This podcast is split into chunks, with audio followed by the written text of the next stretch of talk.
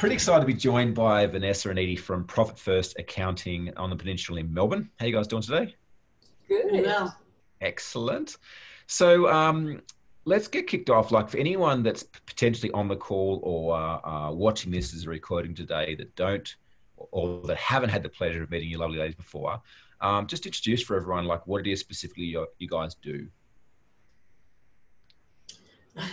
Well, uh, we started we started doing tax and conventional accounting and conventional bookkeeping, which is all to do with you know regulations and you must do it this way.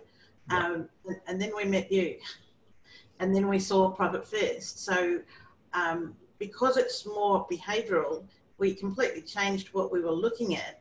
Looked at what we sort of really wanted in here rather than the academic stuff, and said, "Yep, we're going to do that." And we've pretty much delved into the Profit First methodology really thoroughly. I'm now certified uh, and accredited, which um, has changed our everything really. We don't look at people uh, when they walk in the door as, as the, the way we used to.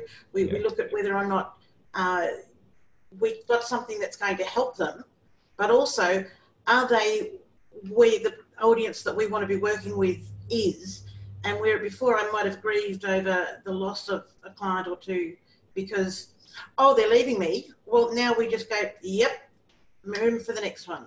Because um, if they're not working on, on their uh, figures at the same level as we are, then um, we've got our time better invested with somebody that needs that. Yeah. It's interesting because I think that the accountancy and the financial space is ripe, ripe for innovation and disruption. And um, question I've got, I've got a couple of questions, but first one, do you guys get offended when you hear how people typically talk about accountants? And the reason I asked that is I was on a podcast uh, episode earlier today uh, with a lovely lady, and she said that she came from a financial background and she was kind of um, having a bit of banter, as I was, about people coming from a financial background. And the reason being is I think typically accountants – and you know financial planners, accountants more so though, have uh, not got the best.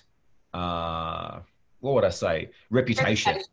Reputation yeah. when it comes to actually helping business owners. And what I mean by that is that typically, you know, part of it is the education of business owners because they're misconstrued that accountants should be looking forward in the business. Like accountants should be there to actually help my, help me grow my business. And the scary thing is, is a lot of accountants are getting into business growth um, coaching and consulting at the moment, which is not necessarily a bad thing. However, what business owners first must understand is accountants really help you to look backwards into your business. Typically, the typical yes, write history. Yeah, looking back into your business, uh, working how you can save money in your tax returns, and this is where I think there's a space that you guys have moved into, and what the profit first methodology stands for is something completely different because it has that element as more so a, a regulation uh, requirement of business but majority of the focus is looking forwards. So can you kind of share with us a little bit about how that particularly works? 100%. When I first jumped onto one of your webinars, it was um, one of Keith's webinars. And he said, um, I hope that there's no accountants on this webinar because I hate accountants. And I and I wrote back straight in the chat box, well, Keith, you haven't met us yet. So um, And that's true. Maybe you should hold your opinions on accountants back. And yeah. that was a touchy point for me. And then I thought, well, actually, he's probably got a point. You know, if you've had a bad experience with an accountant before, that is probably going to be your first judgment of an accountant. Yeah. But I've, if I've never fitted into the accounting box from the traditional perspective because I'm just not like any other accountant that you'll ever find. Um, yeah. And I'm pleased about that. I don't want to be uh, the the very stiff, proper. No, you're going to do it this way. This is the only way you're going to do it. And here's your money. Give me a bill. And it, it's never been like that for me because people don't actually relax. They don't tell you what you need to know. And I found that I had a lot of clients that did give me what they thought I needed to know. And yeah. we've actually gotten way down under much lower um, and deeper levels of information to get a better answer. Well, I think there's a real opportunity because people technically, like, they have to go to an accountant, right, to, yeah. to, to get their tax and their BAS and things like that signed off. And I think there's a real opportunity because – you know, you guys and other accountants have the opportunity to turn the required into something remarkable, which is certainly what you guys are doing and what's been shown in your growth as well. Because, you know, we have to go to account to get those things done.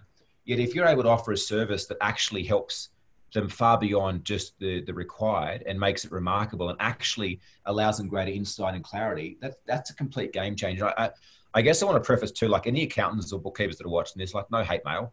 Like we're just having an open and frank conversation. There's plenty of shit coaches out there too, and I'm happy to to put my hand up and and and agree that the industry, the coaching industry, has been given a bad name, as a lot of other things has as well. But you know, if you're at, you are an accountant doing a good job, like kudos to you. If you are an accountant that's, that's actively going out there looking for ways to serve your clients, kudos to you. So, how is it particularly that, specifically that you guys have gone out there to serve your clients in a in a remarkable way as opposed to a required way? I've always done the compliance work, which is literally you do your bookkeeping from the point that Vanessa used to give it to me, and then you take it through the compliance work, you lodge the returns, you are normally directed to reduce tax, like you mentioned.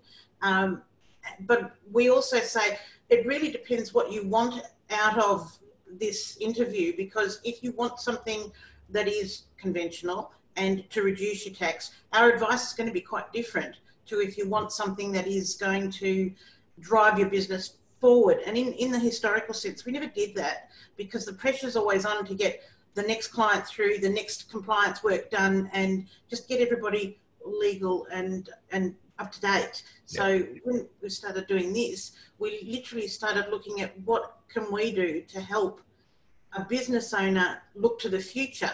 Because with Vanessa's work, she does the stuff every week. She does the stuff every day. She sees what the transactions are. Whereas yeah. my work used to look back over a period of up to 18 months which you know you can't fix things that have happened 18 months ago yeah. you've got to be on them straight away so that's why what, when we got married it worked really well because she could actually see something going wrong and she would say hey this doesn't look right and so then when we started profit first it's a whole different way of looking at money so instead of being compliance and all that it's that's gone it's yeah. all money when we have our first onboarding meeting, that's obviously where we ask the client exactly what they're after. If they want us to handhold them every day or every week, that's exactly what we do. Mm. Um, we set them weekly tasks that they need to complete, and then we follow through at the other end. Then we have weekly meetings with them or monthly meetings, depending on what sort of package that they're on. Yeah. Our price is a fixed price, so they don't get surprise bills here, there, and everywhere. They know that that's a fixed weekly fee. Yeah. And then all of their services are included in that. So they get unlimited support for what they're paying for, which they love. They also get to find out that we provide a service that's not available very readily because we find out where they want to go and how they want to get there and what we can add to that equation. Yeah. The, the average business owner, and I'd go as far to say that 90, if not 95% of business owners aren't across their finances. Um, not any way at all the way that they should be to be growing a profitable company. Um, and, and, I honestly believe that the profit first methodology should be a requirement for all business owners to manage cash. Like it is just so simple and so easy to use. And you know, you look back at uh, you know your elders who used to get their pay and divide it in amongst envelopes. So, so they had yeah. their this envelope was for groceries, and this envelope was for for gas, and this envelope was for household bills. Yep. And it meant meant that they could only spend what was available to them in those required envelopes. And what I like particularly about the way that this works in business is that, you know, I meet so many people that show profit on paper, yet have got no cash in the bank. And with this that methodology, was- you've got the ability to actually have cash in the bank, even if you're not showing profit on paper, yeah. which is quite which is quite a game changer. The reversal. Yeah. That was going to be my next point. A lot of clients come to us and they say, you know, I've got this huge tax bill because I made a huge profit on paper, but I have no money. I have no money to pay this tax bill. Well, we're almost at the point now, especially within our own business, that our profit and loss almost matches exactly what's in our bank account. Yeah. So it yeah. is real. It's a real real um, time. Um, yeah, real time. At a glance banking. Yeah. Yeah, it's it's it's it's it's a phenomenal methodology. Let's let's change gears a little bit. Like I'm curious to kind of understand. Uh, prior to you guys uh, joining the Game Changers, you you were turning over um, a hundred odd grand a year, a couple hundred grand a year. Um, Vanessa, I know you were working ridiculous hours to the point that you would often fall asleep in the office and not not get home to to see your kids. Um, I remember interviewing you guys at about like nine months, I think eight or nine months in the program. At that stage, you had more than tripled tripled your income, significantly reduced your time, spending more time with the family. Um, last time I spoke to you, I think you had, you guys had six xed your average fee. Like typically accountants have, you know, the annual fee they charge for tax return at 400 bucks or 500 bucks or whatever the case may be. And you guys, the average fee at the last time we spoke to you guys is well above $2,000. Um, yeah, I per think, client. I think our average fee now for a business is sitting up around 24000 a year. Right. So you've gone from an average of four hundred and something dollars to twenty four thousand dollars, which is I don't even know how many percent that is, but it's it's extraordinary. Yeah. Um, It, it changes the level of service completely. It's not compliance, it's everything. hundred percent, and it changes changes your ability to do business yeah. differently as well. Um, let's kind of wind back to twelve or so months ago. Um, where were you at, and like, what was your mindset or what was your mentality entering into the program? Well, I didn't know there was a difference between mindset and what was going on within our business. Now I know that there's a great difference between the two and that your mindset needs to be right. And if it's not, your business isn't going to go where it needs to go. Yeah. So, I think that the funniest part was when we were McNiched for the first time, and, and Michael said, So, what do you really want? And Vanessa said, and I quote, I want to work no more than 40 hours a week. I only want to do two nights a week, and I prefer to have one of my days on the weekend to myself. And that was such an eye opener because he said, What? Do you really want that? No, start again. What do you really want? And of course, that was that was such a different way of thinking of things because when you work in this business, there are peaks and troughs, and when it's busy, it's busy. You don't get any time because you've got to fit so many through. I- Under the traditional model, under the That's old right. model. And and if you double your prices, you'll still get the same amount of money, but you'll get a bit more space. But we didn't understand that.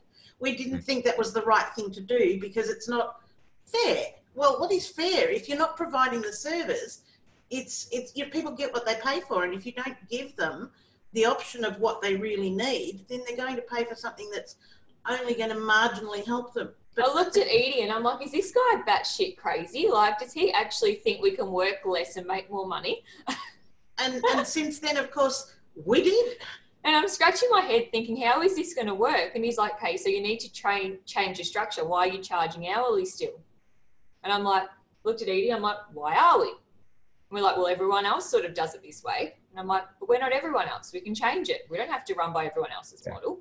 And, and One of- he one of the- up- he opened I was our going to say one of the biggest biggest mistakes Sorry. business owners make is is pricing themselves based on the competition in the marketplace. And it's like if you're doing that, you're forever like looking at the arse end of the competition. You're never getting a chance to innovate above and beyond them. And I think in business, the greatest innovations come when there's pressure applied.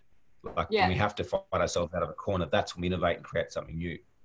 Well, that was actually the innovation that I was about to say. We went to a technology expo together and we thought we'll, we'll have a nice day out of the office. We didn't really actually go there with the intention of absolutely blasting our brains and changing everything we did. We, we thought we'd go in and we'd have a look and see what's available. And we saw all these different technologies, Receipt Bank and Asana and Karbon, and there were so many of them. And we chatted to each of the, the, the presenters and they literally showed us step by step how they were using each of these products. And we just looked at each other and said, we can achieve so much more in a day just by implementing these technology advances. And that's what we've been introducing to our, our clients. They don't know they exist, they don't know how it's going to help them. Mm. And the fact that you can run, well, we've discovered that we can run a, uh, fairly thriving office with less staff Yeah. uh, because of those technologies. Yeah. This is where I, I see a lot of businesses get caught in the trap that they believe that they need to sacrifice profits up front to grow. And although although I, I do believe that you need to sacrifice profits, my belief of what that looks like and typical business owners is different. Like I believe that you always need to be profitable and you always need to be banking cash and and building a nest egg. Like I think that every business needs to be operating to where they have at least 10% of their annual income, annual income. So if you do a million bucks a year, at least at least 100 grand in the bank as operational expenses for a rainy day fund. And if you're not at that position, you know, you're, you're too staff heavy or you've got too many ex- expenses. And that's where I- I guess the methodology, more so particularly the allocation uh, template comes about to show you where your business should be sitting. Yeah, 100%. Yeah. And we found that allocation percentage actually works really well. and the staggering of the different turnover levels, it just works. It's been tried and tested. So when you came came into the program, the mindset was like, oh, these guys batshit crazy. Like we're going to be able to make more money and work less hours. That doesn't even seem possible based on the past. But how did you kind of enter enter in, and what did you notice changed around? Like, let's talk habits first because it wasn't your mindset necessarily that changed instantly. Your mindset was getting the opportunity to to create or to view a different point of life, but it was your habits that started to change that created different results. So, what was it that you did specifically, or what did you notice about yourself entering in that was different to the way you were doing business beforehand? I think we started the task audit first to look at what we were doing, look at how much time we were wasting, and how many things Vanessa could do. Um, my, my work was fairly stable, but Vanessa's, a lot of it was quite repetitive.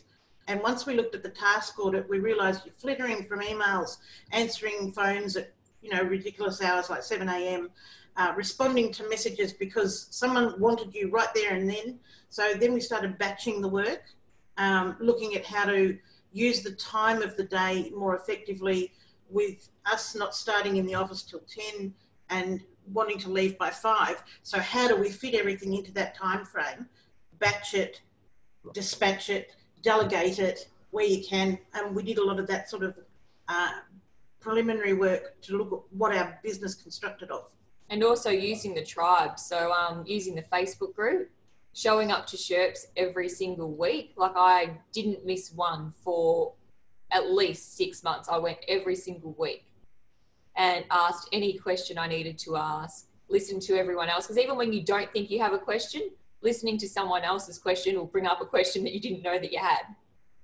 So even that, just the stability of having something to do every week and setting yourself that routine then led to routine within the business.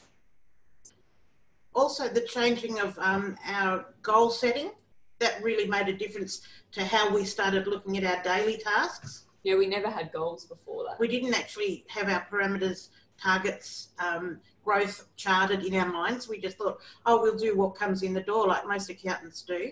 And and once we'd actually talked to Michael again, that McNeish person, um, he started telling us, so who do we actually want to work for? And we'd never looked at it like that.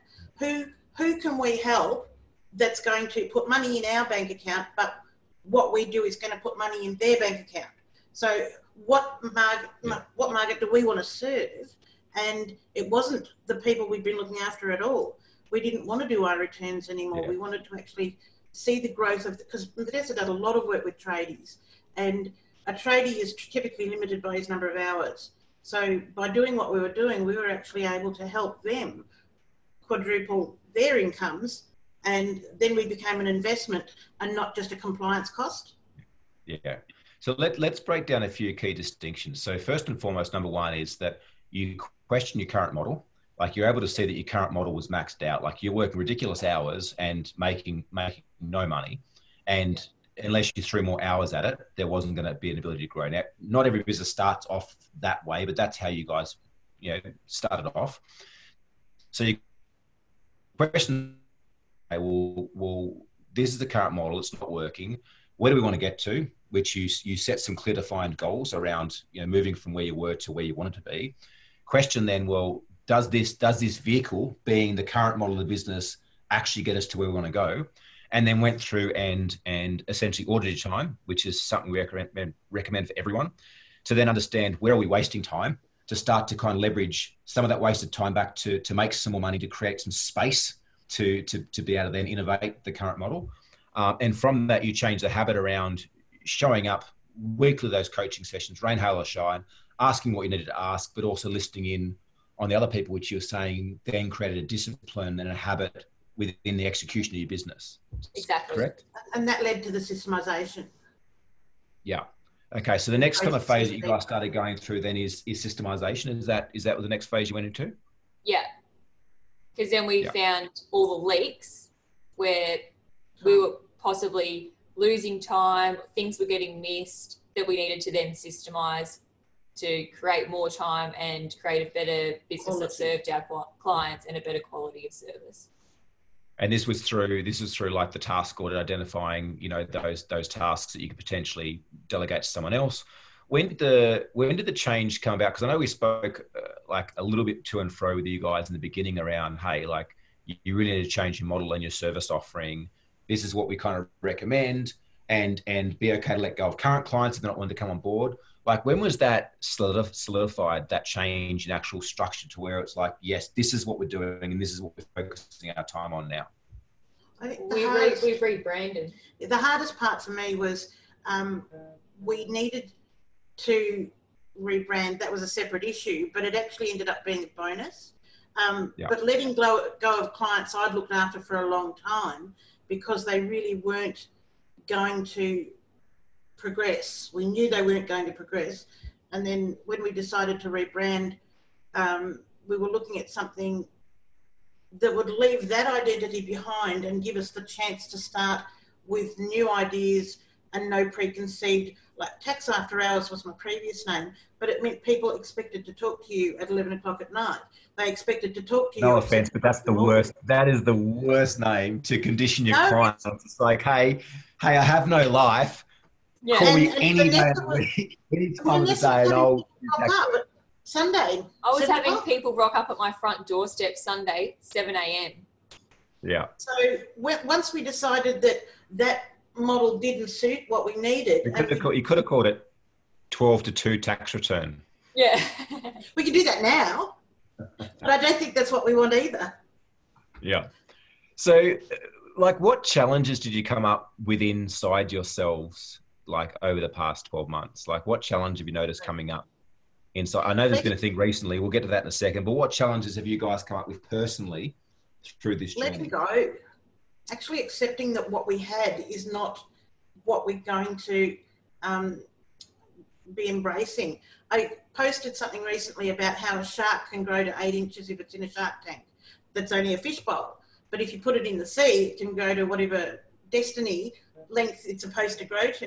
And, and I think we would put it, we had ourselves in that fishbowl and then we mm. took the fishbowl away and now we're just letting um, the right size find us. I think a lot of the stuff for me as well, I'm such a control freak.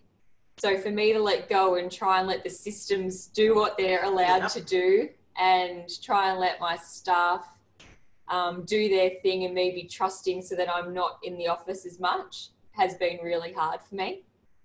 And in some ways that backfired too because we didn't, well, we learned a lot. We'll just have it, we learned a lot.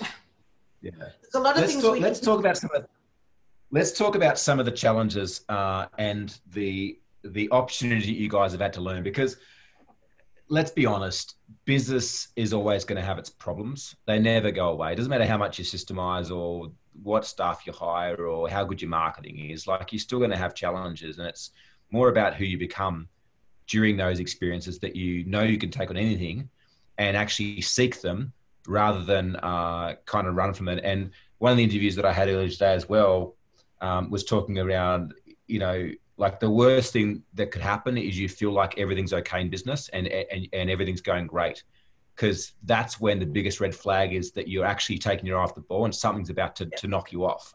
So what have been what have been some of the growth opportunities that you guys have been presented with over the last 12 months through you know, letting go of being a control freak, putting systems in place, rebranding, changing your name, changing your offering, charging more money, getting rid of old clients, all that sort of stuff. Like, what have been some of the big things that have um, struck you guys along the way? Taking on the major client that didn't really work out, that was a huge one.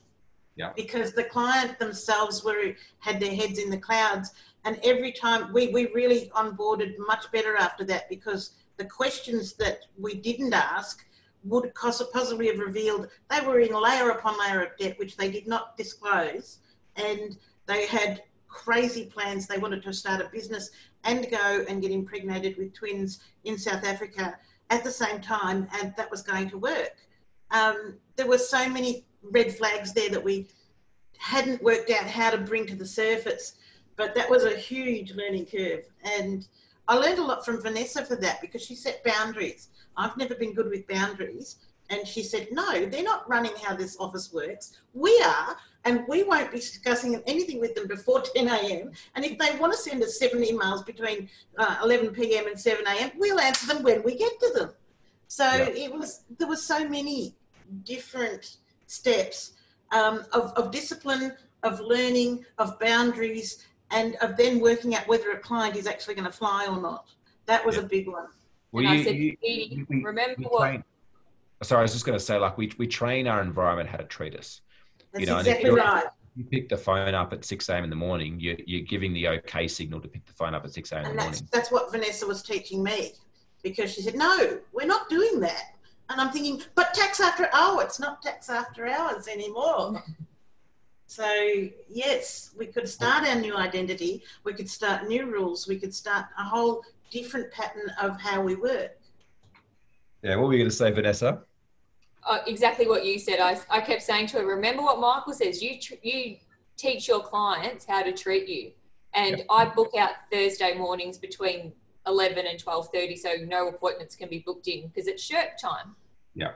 And this Yeah, client, I- rock, That that's an interesting thing. We we we have a number of clients, um, no doubt many that are watching this uh, either t- today live or uh, in the training portal as well, that say they can't get to the calls. And the reality is, is it's not they can't get to the calls; it's that they're not, not prioritizing the calls.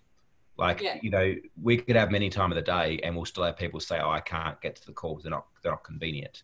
And you know, maybe not every week, but at least once a fortnight, once a month, if you choose to prioritize them, because you know, as we have in one of our big banners, you either find a way or you find an excuse. yeah. We have an open office, which means everyone's desks are in the same room. So we book out the whole office, and everyone has to listen to shirt whether they're in on the call or not. So um, I booked this Sure. time out, and this client rocked up without an appointment. And I said to Edie, "Tell them they they haven't got an appointment, so they can't come in right now because we're we're booked."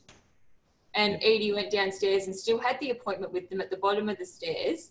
And when she came back up, I said, "That's not cool. You've just pretty much told them that they can do whatever they like, and they're not the ones running this office. We are." Ooh. So, So, um, that was a how's learning. impacted. Like that's that is some significant boundaries, right? Yeah. Awesome. Like like kudos to you. How how has that affected the way that you guys operate business now, having those firm boundaries in place? Great. The clients have more respect. the clients have got an allocated time, and if they don't use that time, they don't get another one um, because otherwise they just always do. Oh, I was running ten minutes late, or I was, you know, uh, I couldn't take your call, or whatever. If you've made a time to make that call, well, we've made the time, and here's the result. I don't get another face to face with you until the next call that's been appointed. We've implemented a new system, which is if they miss their appointment time, we'll do a Zoom without them, video record the Zoom and send it to them like they were sitting here so they, they've got the information that we are going to give them. I if they that. didn't make their appointment, they've still got it and they still get billed for the time. I love that. This is where I see a lot of business owners um, come from that scarcity mindset that, oh no, but you know, I don't want to lose this client or this client's paying me. And the moment that you start to take on board those biases, you're you're unconsciously programming the environment to, to treat you that way, and you'll get more and more and more clients that show up that take that from you. Like Mm. we don't see the world the way the world is; we see the world the way that we are. And if we allow these things to encroach on our boundaries, before we know it, we have no boundaries. Yeah. Yeah. Where where are you now, and what has been what has been the biggest impact for you guys uh, as a result of that? I think using the technologies, all of those technologies I talked about, incorporating those really opened up our world to the fact that we can quantify, multiply our time and, and how we use it. Um, and then we, we have also done the traditional adding staff to free up Vanessa's time. And we found that we did that the wrong way. Um, but it was still a very necessary learning curve, I think. what Um, what sort, what sort of technologies have you guys implemented that have saved saved that time? Uh, we, we use Zoom a lot. Yeah. Which we never used before. and cuts out a lot of travelling time. Yeah. So I Ah. can't remember the last time I've traveled to a client. Got it. Yeah. uh, so yeah, so that quantify, you know, it means that all of that extra travel time is now billable time, not rubbish. Um, and we've also in, got our Karbon is tracing all of our uh, emails and tracking a lot of our um, communications and job flows, so we don't miss things nearly as easily as we would have previously. Um, Only checking emails twice a day, so I'm not putting out spot fires all the time. Yeah and the um, receipt bank component meant yeah. that our auditing, um, we still have had a couple of, of, issues with the auditors saying, you know, we're, we're still watching your clients and we want uh, we want this documented to this level. And with Receipt Bank, the last audit, we flew through it because Vanessa had absolutely everything. The client was aware that if they made those claims, they would be audited because we could warn them. And then when the audit happened, we had they had the audit insurance, so that our work was then paid for, and everything was documented, and the auditor was totally 100% happy. And that did not happen last year, and it was a very painful learning curve. so I'm very impressed with how that worked. Yeah. So Receipt Bank, go Receipt Bank. Yeah, yeah, Receipt Bank's uh, amazing. So let's talk about staff. Let's let's have a chat. Go there. Let's let's have a chat about staff. So uh, we got a chance to catch up a few weeks ago and have a drink, and I know that you guys were. And let's not, for confidentiality reasons, let's not divulge names and things like that.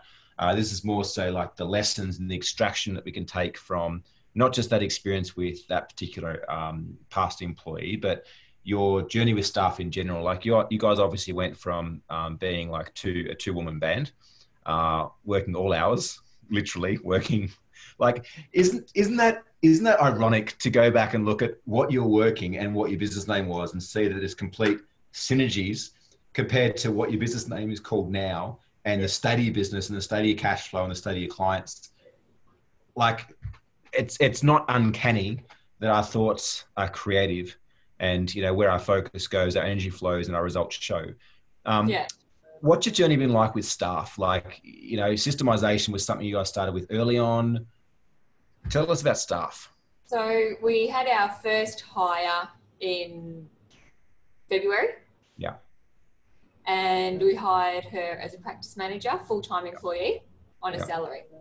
Yeah. Um, then we were just three people, which we had been for a while. I was very trusting in that, and I obviously let the guard down, thinking that everything was running really smoothly. Um, we were probably not on top of things as much as what we should have been. We weren't on the same page, and I think that's been the biggest problem for me because um, we both had a different view on what our employee was doing. But just having an employee, I'm, I'm, sure, I'm sure they probably had a different view on what they were doing as well. It wasn't just you two. Yeah. But the other thing was that just having that third person in the room changed the dynamic with us. And I don't think I fully appreciated that until this week when we've both well, I've been uh, injured this week and I've missed a day, but we've been smashing it out of the park because we've been concentrating on what we needed to do, not concentrating yeah. what the third party in the room. And I didn't realize how much that was draining us, our focus away from what we needed. Um, and the other part of the story there was that uh, we had one of us had a relationship with our former employee beforehand, um, and that we thought we'd negotiated that if things didn't go well, we had it sorted and that everybody would be grown up about it and it would just, you know, life would go on. That's not how it's turned out. And that's been a painful exercise both for our employee and for ourselves because we never went into that arrangement with with any concept that it would go um, toxic. But yeah. having gone there, um, I think if we'd have been able to communicate better, I always think that the problem's top down. I think that the employee was not the problem. We didn't do it right. Um, and uh, that's the learning. We just need to make sure that we learn that, from it. That's huge onus on you guys to take responsibility. I'm curious, like with everyone else on the call live today, how many of you guys have had a uh, less than desirable experience with employees? Uh, and I'd love to know if you want to jump in the chat and let us know what you learned from that as well. So I completely agree. Like, if I look back at my personal journey of hiring staff, um, the way that I go about like recruiting, hiring, onboarding, training, retaining, offboarding now is so different than what it was 10, 15, 18 years ago. And I'll never forget the first employee that I had to let go. Like, I'll never forget that feeling of having, it was like having to break up with someone. Yeah, yes, that same, that's exactly what it was. That same. I, that I felt same, like I divorced my husband. Yeah. And it's like once you rip the band aid off, it's so much better. But ripping the band aid off and the carry on and everything else that goes on is is unbelievable. What were the key things you learned? So like top let's get more specific because you can go, oh yeah, we're a cause, great, we take responsibility, leaders top down. What were some specific things that you've learned or you're learning through this process that might be of value to the to the rest of the guys watching this? If Edie and I had have got on the same page quicker and we had have listened to each other, it's that six six nine nine scenario. Edie was seeing it one way and I was seeing it another way, and we weren't communicating effectively to see it from each other's point of view. So we were just bashing heads as two directors, you know, trying to make a final decision, weren't on the same page. So this probably prolonged it a month longer than it should have. A month more. I was going to say, like, like every single staff member I've let go of, um, I've looked back and gone, mm, like that was two months, three months overdue. Like, like yeah, they should have. Easy. And and it typically worked out worse than if they had have just gone when I first felt to move them on. Yeah. By, yes. by, by keeping them around because they didn't want to hurt their feelings or because they might change.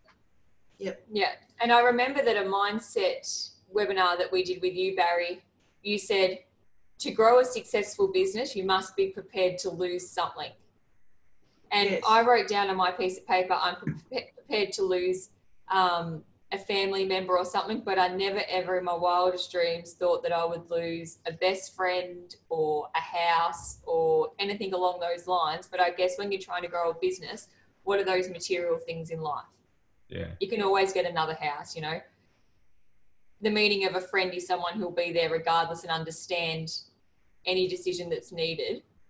And so maybe that friend wasn't really a friend after all. So is it that big of a loss? Yeah, may, may, maybe, but but don't look too far away as well. Like you know, we could make a whole bunch of judgments now, yet none of that changes the outcome, right? And we can't yeah. change how that person or persons ever respond. What we can change is us. And you know, if I look at my own experience, like I had to let go of my brother at one stage. I let go of like close friends, and I've had both the toxic experiences and the great ones. And you know, recently over the past 12 18 months they've all been somewhat good experiences. You know like like there's not, nothing has come back like it used to in the early days.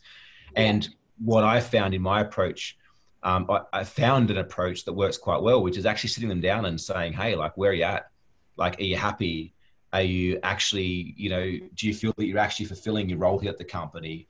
And really having a conversation with them from a place of love rather than like, oh, there's a performance issue, like questioning where they're at. Because I, I believe, honestly believe that employees know. Like if you've made a decision that someone's not cutting the bill, they they start to feel that and they know that that's there sitting in the system, whether it's consciously or not.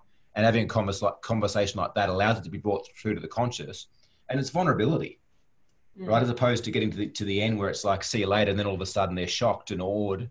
And then the battle, ax, battle axes come out. Yeah. I had I had staff previously uh, several years ago, and I didn't think much of that experience then. I decided that it wasn't my forte to manage staff, and so that's one of the reasons why I put more of that onto Vanessa. Um, and, and I still take responsibility for that decision because it was wrong. Vanessa wasn't ready for it, uh, and Vanessa had too close an alliance with this lady anyway. So we still should have been doing that together. Um, yeah there were so many learnings from that. Yeah, yeah. Company stronger. Yeah, a couple of guys here. Vicky, um, oh yeah, learn a lot about ownership, boundary setting, and communication. Yeah. Uh, Pete as well. Yep. Uh, has staff with poisonous and she got rid of them quicker. Yeah. Like, and you guys mentioned before as well, like one poisonous staff member, it's kind of like, excuse my, my maybe poor judgment of analogy, but it's like cancer right? Like one one tumor in the body can have a massive effect on the way the whole entire system works.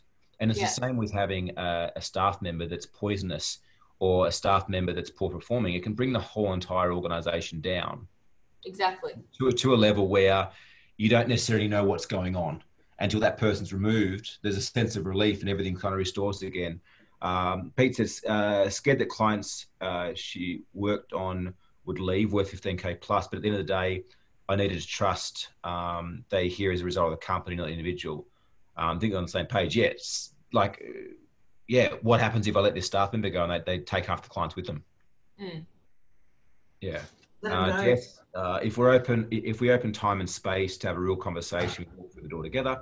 Yep, totally, Steve. Uh, one poisonous, one costs me three others. That's another great point as well. Like, yeah. if you have these A grade players that are seeing one person be acceptable to the standard, it's potent, potential that they're going to leave as well.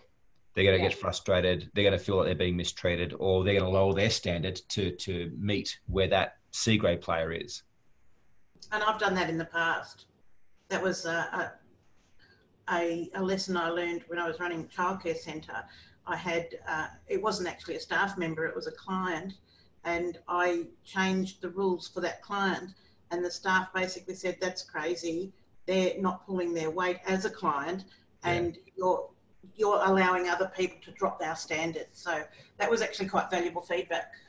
The, the thing the thing we need to look out for is actually not the not not the C grade staff members, it's the B grade staff members, which I've shared before to, to our members, is that you know the C grade staff members, it's very clear and obvious that they're not pulling their weight. So the the radar's on. It's the B grade staff members that kind of fly under the radar, like they do just enough to not really have any alerts go off, but not enough to really keep the business moving forwards. And it's the B grade players that will actually cost you business the most in the long term because they're most of the time they're un, they're undetected. And yeah. you know, for me, this is why like I kind of work on the analogy of of um, hire slow and fire fast. Yeah, once you determine that someone's got to go and and yeah, they've been through a bit of performance period, just rip the band-aid off. Yet be okay to hire slow and the reason being is we went through a period where we kind of hired fast and like, oh, if they don't work out, we can just move them on. But there's a significant cost to the culture when your team has new team members come in that they onboard, they're happy and excited, they're coming in and they're sharing responsibilities, and all of a sudden they're back out again. Now, although they understand this person wasn't necessarily a right fit, there is a there is a cultural cost and energetic cost to the organization by by having those people come in and out so often. I think that's why we were slow slow to get uh, to, to, solve the problem because yeah. we had actually done that exciting bonding thing. Uh, it was quite hard once we recognised it. Like once I actually saw what Vanessa was saying and that it was economic rather than um, personal, personality rather than personal, I could see that there was no choice. Yeah. Before that, I wasn't seeing the, that economic reality, and I thought it was a completely different problem. So we first, um, we first in, in order to solve a problem, we first must understand what problem we're solving. Yeah. You know, which and, and once we understand what problem we're solving, it's it's ninety percent of the way solved already. It's just often we don't take long enough to work out what the problem is we're actually trying to solve. Well, then Vanessa said, "Well, thank you for being, you know, having my back. Um, this week's been really awful, but it's been much, much easier because we've been doing it together." And as soon as I realised that what the problem was, there was no other way to do it. It had yeah. to happen. Um, and, and so that's when we started to see um, that together we move forward. Yeah. yeah. What do you think are your kind of top three takeaways of how managed to to get the results you've got? As I said, like you've you've tripled, possibly even four x now your revenue past twelve months. Um, significantly taking your average sale from four hundred thirty odd dollars to twenty four thousand dollars now, which is just extraordinary got a got a ton of time back, systemized, brought staff in, like a huge achievement in, in a relatively short period of time. What do you think? And happy for you guys to answer three each. What are the three kind of key factors do you believe that's made that happen? With uh, with having one client worth twenty four thousand dollars, you've obviously got to put a lot more time into that client. But just think about how many that makes way for. You can get rid of fifty clients to do that, um, and then you, you've got all your focus in where it needs to be instead of like whenever you take on, it's like when you have one child versus two childs versus three child. Now one plus one plus one, it's one multiplied by, and the factor of variables is so much bigger. If you're only concentrating on one set of business uh, issues rather than 25 that you've managed to replace, then you do your job better because your focus is better. Your Yeah. your grasp of the situation is much more comprehensive, and we had not really looked at doing it that way before. So for us, it was once we got the picture, we were quite um, able to embrace it. First I things first, like second that- second. the restructure in the pricing, um, working off packages rather than hourly rate. Yeah. Has That- been a major That made it change for us. impersonal. Yeah. Yeah. Yeah, well, it's pretty hard to build a skyscraper on a dodgy foundation, right? Yeah.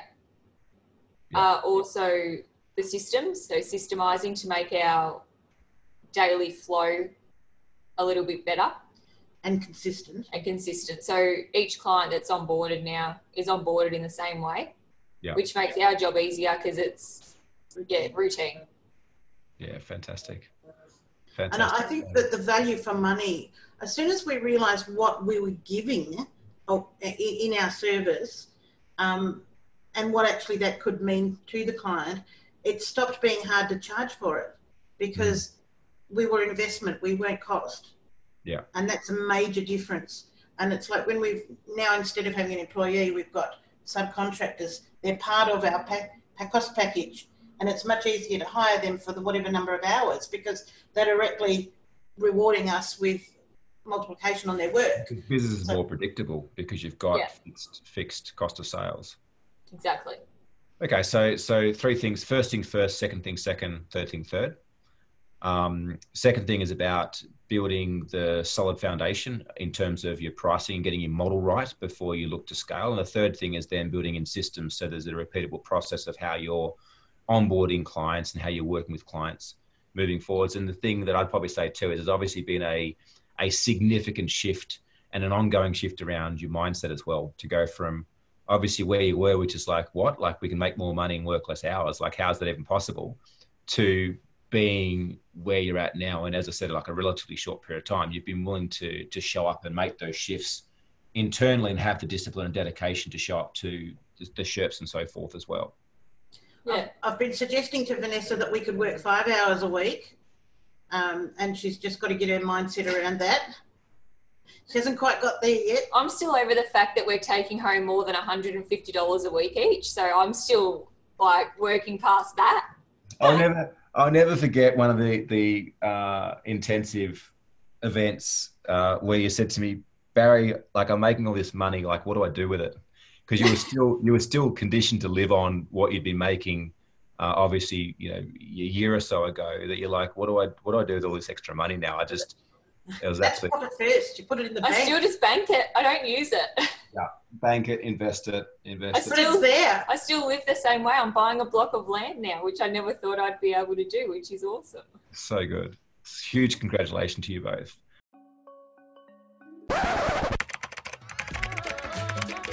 If you're in a position that many of our clients were before joining us, which is that your business is controlling you rather than you controlling your business, we would love to have a chat to you to see whether or not we might be the right fit to partner with you to help you grow and succeed in business. And over the past eight years, we've helped hundreds of business owners around the world to grow, scale, and succeed in business.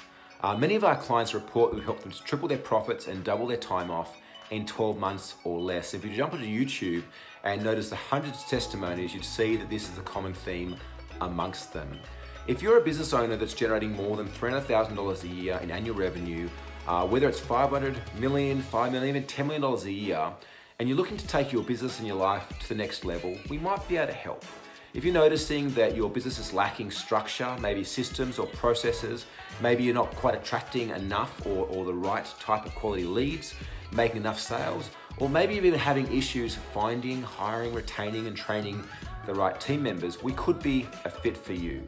Ultimately, we believe that we never have business problems, we have personal problems that are expressed through our business. And a lot of the work we do is with you as a business owner, helping you to constantly upgrade the way that you see life, the way that you make decisions, and the way that you help construct a profitable and purpose driven business. In order for us to do that, though, you need to book in a quick a 15 minute application call with one of our scaling specialists here at the Game Changers. Through the 15 minute call, we're going to ask you a bunch of questions to see if or how we might better help you. If we can't help you, we'll let you know politely and do our best to point in the direction of someone that can. However, we can help you. We'll look at booking you an, a one hour game plan session where we're going to dive a lot deeper into where you and your business are at right now, where it is that you want to go in the next three, five, and 10 years' time, and what are the potential roadblocks or challenges or even opportunities that are along the journey in order for you to get there uh, faster. If you're really feeling that it's time for you to, experience the love and the joy of running a business again, if you're really wanting to experience a business that does actually operate without you while still producing profit, uh, we may very well be the right fit. So book in a 15 minute call, we can have a chat and uh, see where we go from there. My name is Brad Bodetti and uh, thanks for listening. Hopefully we get a chance to talk soon.